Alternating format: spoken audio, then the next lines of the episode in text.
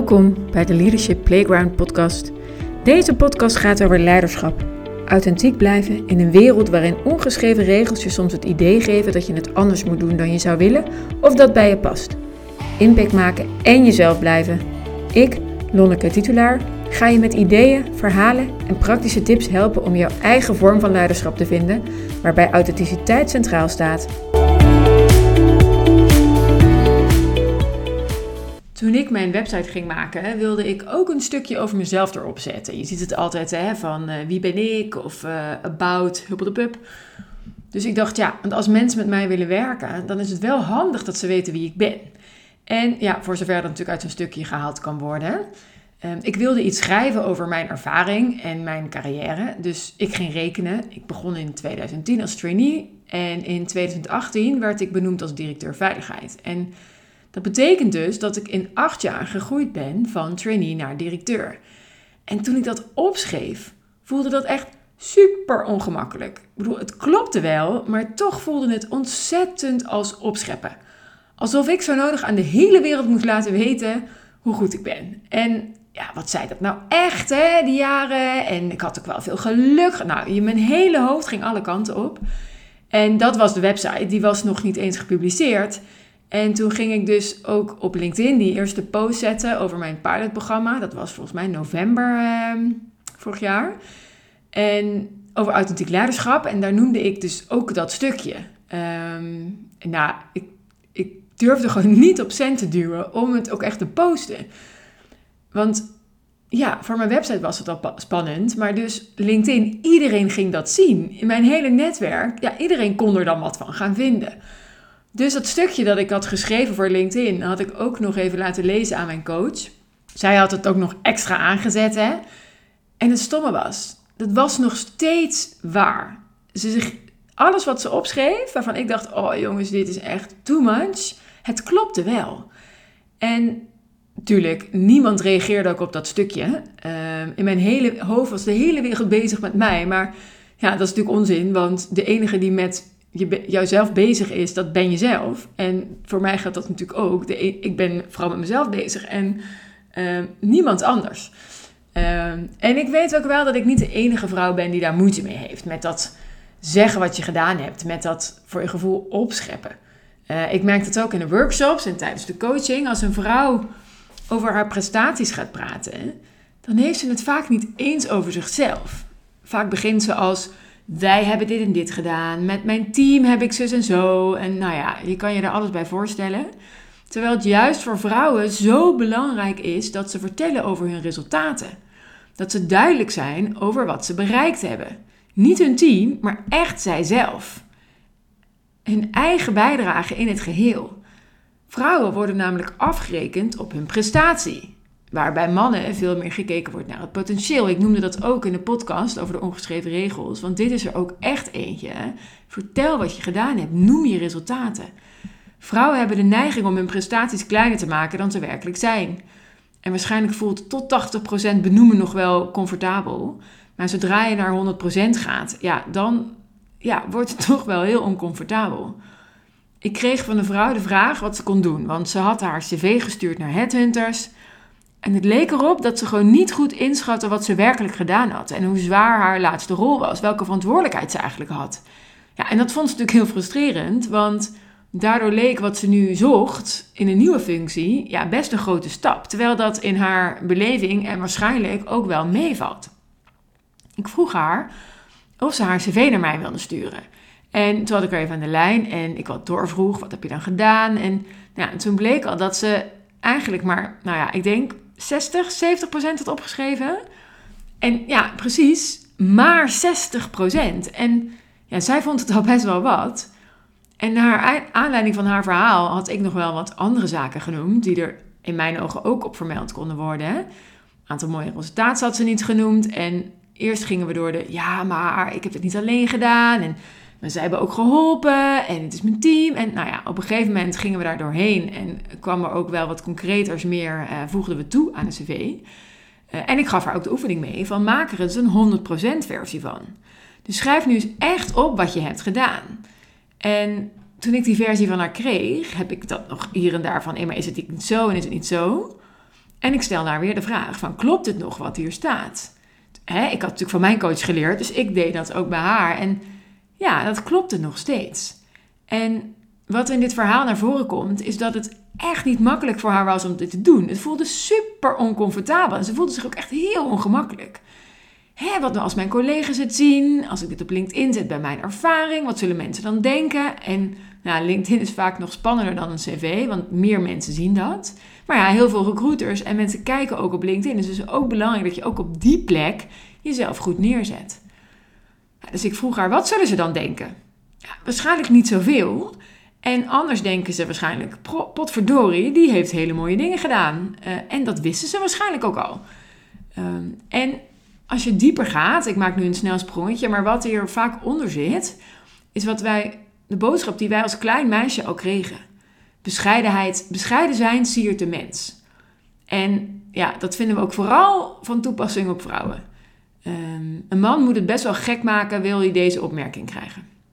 En wat hier dus nog dieper onder ligt, dus waarom wij eigenlijk vinden dat een vrouw zich bescheiden moet opstellen, als je nog verder kijkt, ehm, is het onbewust oordeel dat we hebben, dat hebben we ook echt allemaal, dat wat vrouwen te vertellen hebben nou eenmaal minder belangrijk is dan wat mannen te vertellen hebben. En dat klinkt heel hard, maar zo is het wel. Zeker als het gaat om bedrijfsleven en zaken doen. Ons beeld is, bewust of onbewust, dat mannen hier gewoon beter zijn dan vrouwen. Ook al is dat niet waar, en onderzoek laat dat ook niet zien, we denken dat wel. Ooit heb ik een workshop gedaan van Esther Mollema. Um, zij heeft met haar team een test ontwikkeld waarin de bias rondom gender en leiderschap kan worden gemeten. En we waren met zo'n, nou ja, ik denk zo'n 40, 50 vrouwen. En van al die vrouwen was er dus maar één die leiderschap niet linkte aan man zijn. Dus ook vrouwen hebben diezelfde bias. En ik las in een artikel dat het zelfs zo ver kan gaan dat als uh, een vrouw bij een test haar geslacht moet aankruisen voordat ze die test maakt, uh, dat ze deze slechter maakt dan als ze dat niet had hoeven doen. Dus hè, even een kleine tip tussendoor. Als je zoekt naar manieren om testen inclusiever te maken, nou haal die vraag over het geslacht vooraf weg. Het is dus interessant om voor jezelf te bedenken, hoe zit dat voor jou? Hè, richting anderen, maar dus ook voor jezelf. Hoe denk jij over jezelf als je bij anderen bent? Deze bias is ook een belangrijke oorzaak waardoor vrouwen vaker onderbroken worden dan mannen als ze het woord hebben. En ook onderbroken dus door zowel mannen als vrouwen. En waarom bijvoorbeeld ideeën van vrouwen ook niet altijd opgepakt worden. misschien heb je dat wel eens gehad, dat je in een overleg een idee of oplossing aandroeg en er niet echt op gereageerd werd. En toen je collega dit vijf minuten later deed, met, en dat dan wel met enthousiasme wordt ontvangen, nou, nu weet je dus waardoor dit komt. Het heeft dus niks met jou te maken. Kijk, je kan heel erg gaan zitten dubben. Hè? Uh, heb ik het wel goed gebracht? Heb ik het goed gedaan? Maar dit is gewoon iets, een onbewuste bias die we allemaal doen. Waardoor we dus uh, niet luisteren naar het idee van een vrouw, maar dat wel aannemen als een man het zegt. Nou, wat kan je dan doen als dat gebeurt? Want, oh, het is zo irritant. En mijn eerste reactie is vaak de verdediging van, joh, dat zei ik net toch ook al? Nou, dat zitten mensen die vaak aan te kijken, joh, wat ben jij een van een zuurkind? Wat je wel kan doen bijvoorbeeld is, oh wat fijn dat, uh, dat je ook zo enthousiast bent over dat idee. Uh, en dan kan je eventueel nog aanvullen op inhoud. Of, dus je pakt de regie over, maar vooral door een aanvulling en door enthousiasme. En je mond dicht houden, ja, kan je doen, maar dat levert uiteindelijk natuurlijk ook niks op. Um, en deze soms onbewuste overtuiging kan ook de reden zijn waarom je het moeilijk vindt om helemaal echt jezelf te zijn op je werk. Kleine opmerkingen die we krijgen, ja, die maak je dan toch weer onzeker en dan hou je je mond dicht. Terwijl je waarschijnlijk gewoon een hartstikke waardevolle bijdrage hebt te brengen. En dan is het, daarom is het ook zo jammer. Als jij je tegen laat houden, waardoor jouw bijdrage kleiner wordt dan die kan zijn. En nog een keer voor de duidelijkheid: dit is een maatschappelijke overtuiging. Dit is dat vrouwen nou eenmaal wat zij te vertellen hebben minder belangrijk is dan wat mannen te vertellen hebben. Dat zit in het systeem. Het is niet iemands fout. We doen dit met z'n allen. Daarom is het ook zo moeilijk om te doorbreken. Je hebt op allerlei vlakken interventies nodig. En het gebeurt ook aan allerlei kanten. Maar dat gaat wel langzaam. Dus, en in de tussentijd hebben wij als vrouw hier wel mee te dealen. Dus, en ik gun jou dus de tools om hiermee om te gaan. Nou, en een ervan is, probeer het dus niet persoonlijk te nemen. Dat scheelt echt al de helft.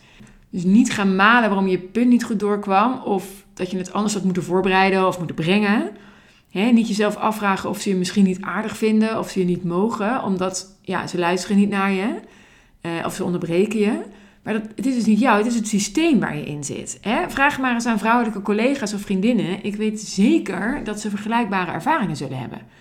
Als ik die twee dingen noem in een workshop, dan zie ik altijd zo'n blik van herkenning. Van die vrouw van, oh ja, oh gelukkig. Dus, dus ik ben niet de enige. En een ander serieus gevolg van deze bias is het verschil in loon. Het is natuurlijk niet de enige oorzaak, maar het speelt wel mee. In beroepen waar meer vrouwen gaan werken, denk onderwijs, zorg, daalt het loon. En deels kan dit verklaard worden omdat het aanbod van arbeid toeneemt. Hè? Dus als meer vrouwen in de sector gaan werken, dan krijg je meer aanbod van arbeid. Uh, maar je ziet bijvoorbeeld bij de zorg, als je kijkt naar de verpleging, ja, er zijn niet veel mannen meer. Dus je zou verwachten, hé, maar als het, die mannen er dan uitgaan en het, het aanbod komt weer gelijk, dat die loon zou dan weer omhoog moeten gaan. Maar dat gebeurt dus niet. Um, en een andere oorzaak, en die is gewoon heel pijnlijk, is de gedachte dat als vrouwen het kunnen, ja, dan zal het wel niet zo moeilijk zijn. En serieus, ja, dit heet de wet van Sulero. Als meer vrouwen in een beroepsgroep toetreden, dan daalt het aanzien. in de zorg gebeurt dat, het onderwijs, maar denk bijvoorbeeld aan huisartsen. En je ziet het nu ook in de juridische sector, in de advocatuur zie je daar de eerste signalen van. En ook hier hebben we weer met het systeem te maken. En ja, je kunt proberen de schade voor jezelf zo klein mogelijk te houden. Door bijvoorbeeld goed te onderhandelen. Kijk, bereid je goed voor. Kijk wat mannen in een vergelijkbare functie in een sector verdienen. Maar dan nog zal dit spelen. En nou ja, ik wil je niet moedeloos maken uh, met dit verhaal. Het systeem is er. En ja, we proberen dit te veranderen. Maar dat gaat langzaam. En ja, vanuit veel kanten wordt geprobeerd dit te versnellen. Maar in de tussentijd ja, moeten we ons daar wel een weg in vinden. En in bepaalde mate heb je dus ook zelf invloed. Eh, probeer die ook te pakken. Kijk wat je voor jezelf, hoe je die situatie beter kunt maken. Of waar je juist wel je mond open wilt trekken om het ook voor anderen beter te maken. Want je eigen positie verbeteren, andere vrouwen aanmoedigen om dat ook te doen, ja, dat heeft uiteindelijk ook weer effect op de algehele positie van vrouwen. En daarom is het niet jouw verantwoordelijkheid om het te doen, don't get me wrong, maar het zal je je eigen leven wel een stuk makkelijker maken. Nou, dit is weer het einde van deze podcast. Hopelijk heeft het je aan het denken gezet en heb je er wat tips of inzichten voor jezelf uitgehaald. Deel deze podcast vooral met bekenden of op je social media en vergeet mij dan niet te taggen. Heb je vragen, opmerkingen, ideeën voor een volgend onderwerp? Stuur me een DM op LinkedIn of op Instagram at titulaar. Tot de volgende keer en nog een fijne dag.